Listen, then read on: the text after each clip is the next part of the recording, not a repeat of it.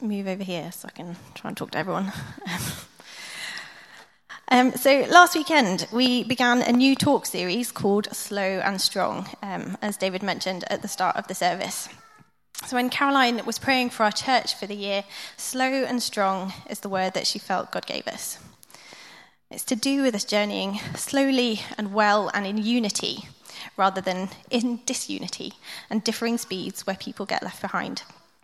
So, we've been exploring what this looks like for us on a personal level as well as corporately, and it's why we dove so deeply into the idea of Sabbath and rest by talking about it every day for the whole of Lent. So, in the pattern of our year, we typically spend a term looking at up, our relationship with God, in our identity and our relationships with each other, and out, our relationships with those outside of our church community. Out is about mission, and that's where we are this term. So, our passage today is from John 15, and it's one we often use to talk about our rhythm of rest and work. So, we've been talking quite specifically about rest and Sabbath, but now we're moving on to mission and to fruitfulness. What do we mean by fruit? What do we even mean by mission? So, I will read to us and then we'll try and dig in. I am the true vine, and my Father is the gardener. He cuts off every branch in me that bears no fruit, while every branch that does bear fruit, he prunes so that it will be even more fruitful. You are already clean because of the word I have spoken to you. Remain in me as I also remain in you. No branch can bear fruit by itself, it must remain in the vine. Neither can you bear fruit unless you remain in me. I am the vine, and you are the branches. If you remain in me and I in you, you will bear much fruit. Apart from me, you can do nothing. If you do not remain in me, you are like a branch that is thrown away and withers. Such branches are picked up, thrown into the fire, and burned. If you remain in me and my words remain in you, ask whatever you wish, and it will be done for you. This is to my Father's glory, that you bear much fruit, showing yourselves to be my disciples. As the Father has loved me, so have I loved you. Now remain in my love.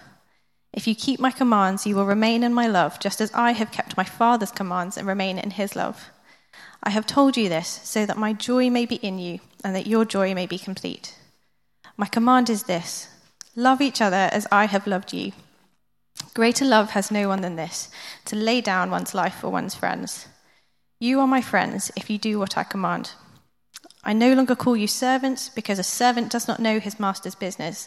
Instead, I have called you friends, for everything that I learned from my Father I have made known to you.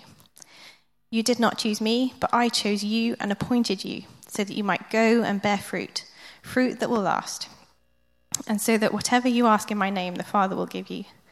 This is my command love each other. In this passage, Jesus is giving us an extended metaphor about fruit and vines and pruning and remaining. It's quite a familiar section of teaching to us, but in that, it's also quite intuitive. It doesn't map onto our lives with an obvious set of step by step instructions. So, to have a look at some of the context of this passage, Jesus is speaking to his disciples during the Last Supper.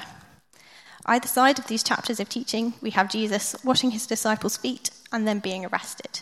So we have a really clear indication of when in the timeline Jesus was speaking. So this means that we know he was talking to his disciples in full knowledge of what he was about to go through on the way to the cross and what they were about to experience in seeming to lose him.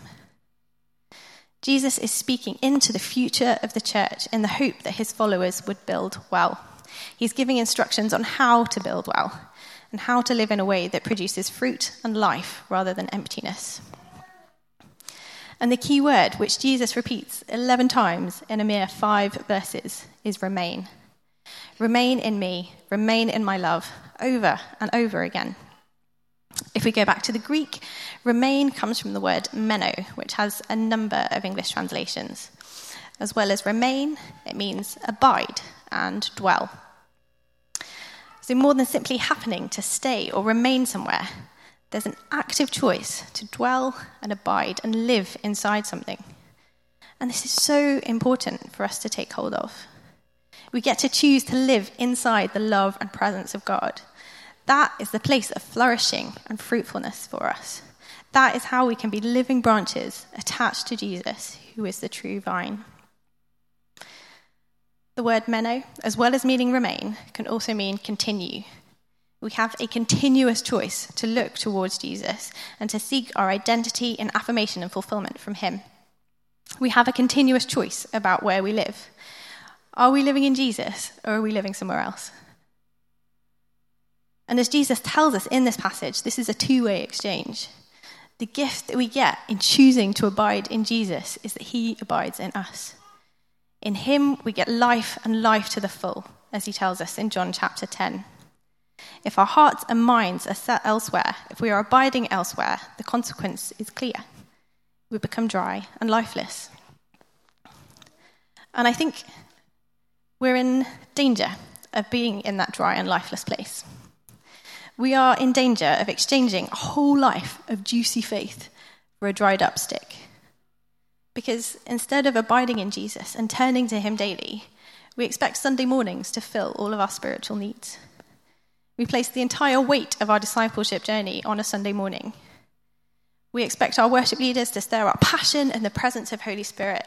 We expect our teachers to enlighten us in God's word in new and dazzling ways. We expect our service leaders to guide us and hear God's voice for us and lead us in prayer and intercession. We expect the staff team to disciple us and our children and our grandchildren and our grandparents and everyone in between. We expect to be filled and fed in this one space, and I hate to break it to you. That's not really how this works. I think we imagine ourselves to be like cars. You fill a car with petrol, and it runs around steadily and consistently working until the tank is empty. You refill the tank, and off you go, consistent and steady. But honestly, we're a bit more like cars with holes in the fuel tanks. Without even taking into, into account any kind of significant difficulty or trauma, daily life is grinding. It wears away at us with its noise and its bustle. Life makes holes in our fuel tanks, and trauma just steals the fuel. We run empty so, so quickly. We need daily rhythms of placing ourselves in God's presence so that we can be refreshed and fruitful. Because we know how to sustain and nourish ourselves in a physical, practical sense. We know that to function, we need to eat three times a day, probably with some snacks. This is what we need every single day. And there was a time in my life when I was only eating a couple of times a week, and that wasn't a healthy rhythm, that was an eating disorder. And we do the same to ourselves spiritually if we try and gorge on the things of God for one day a week and place ourselves in famine every other day. We can choose poverty, where God's heart is for fruit and plentiful harvest. And fruit in this context is our personal flourishing and the flourishing of the world and creation as a whole. The fruit is just so good. I am the vine, you are the branches. If you remain in me and I in you, you will bear much fruit. Apart from me, you can do nothing. Without him, we can do nothing. What would it look like for you to dwell in God more this week?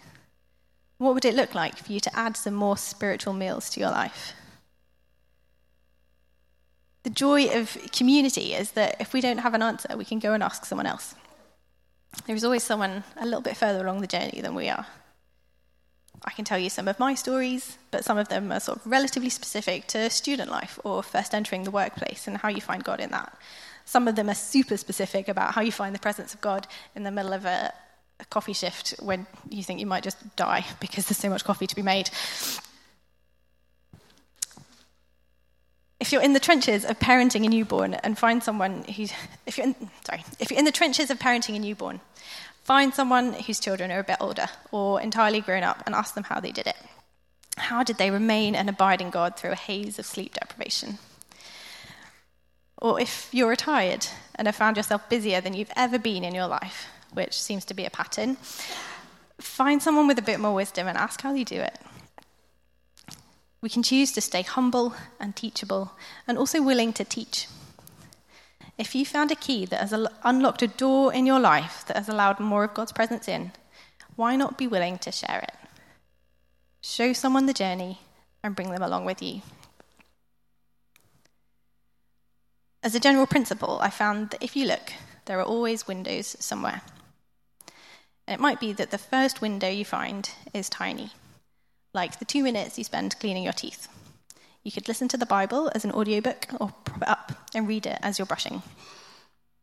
Two minutes in the morning, two before bed, and that's four whole minutes every day of choosing to abide in God. You could listen to worship music or a teaching podcast on the school run or on your commute. You could introduce a practice of thankfulness to God around a meal table. Each of those is a step towards remaining in God on a daily basis. As I've lived out and introduced these practices in my life, I found that each one makes me hungrier for Him.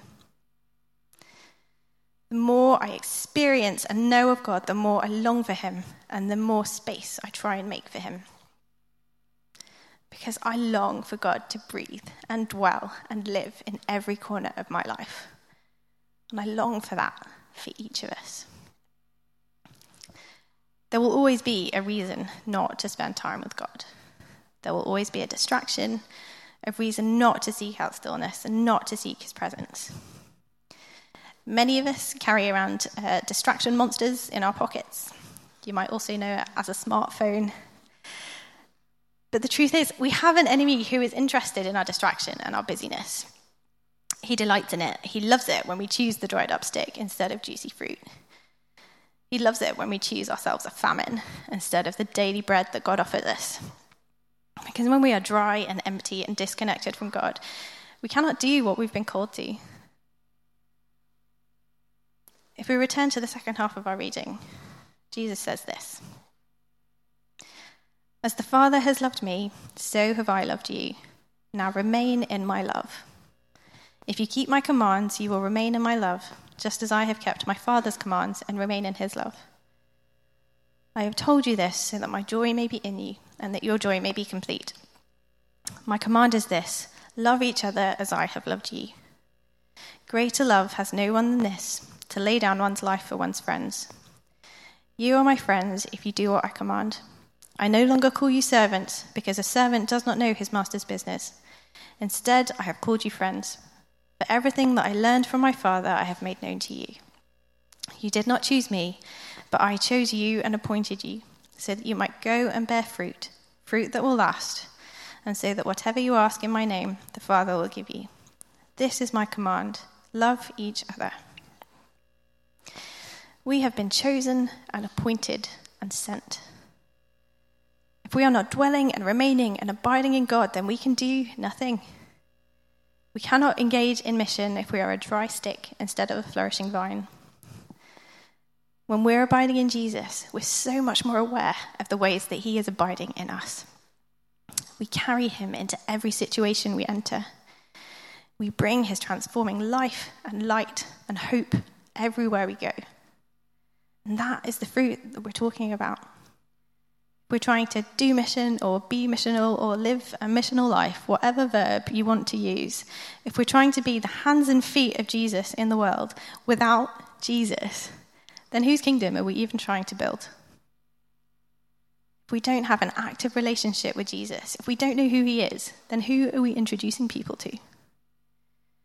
Without Jesus, we burn up and we burn out we don't walk in the truth of our identity as children of God. We walk as slaves and not the friends that Jesus calls us. In any job I've been in, including this one, there have been whole chunks of it that I can do in my own strength and effort. I'm stubborn and I have a tendency to overwork, and with enough effort, I can do a whole lot of things. But that path always leads me to burnout and exhaustion. And I really should know better. I get to live in a better way.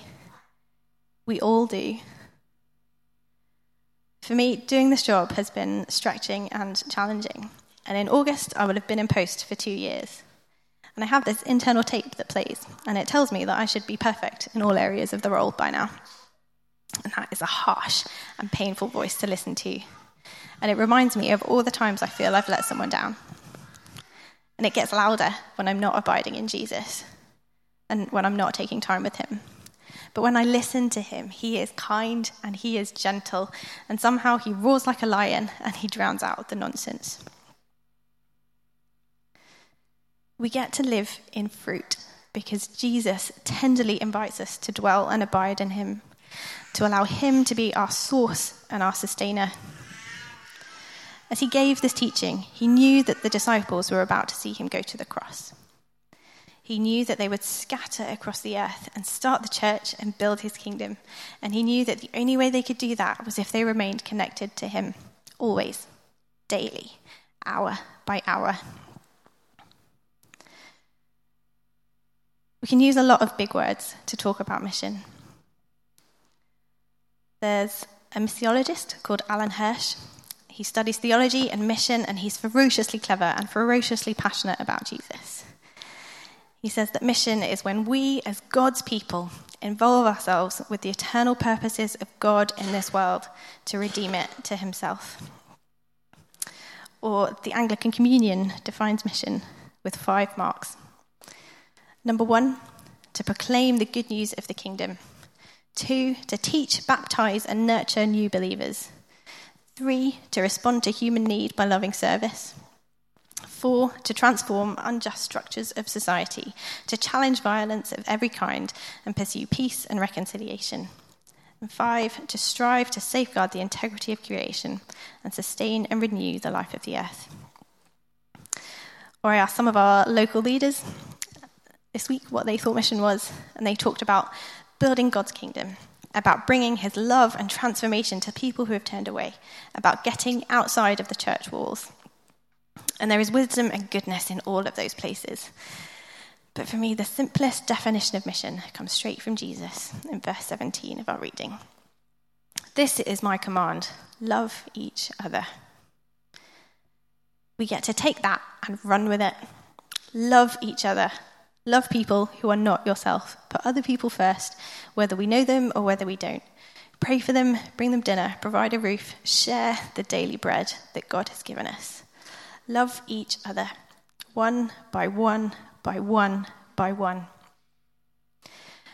At the end of the day, as Martin Luther put it, we are all mere beggars, showing other beggars where to find bread.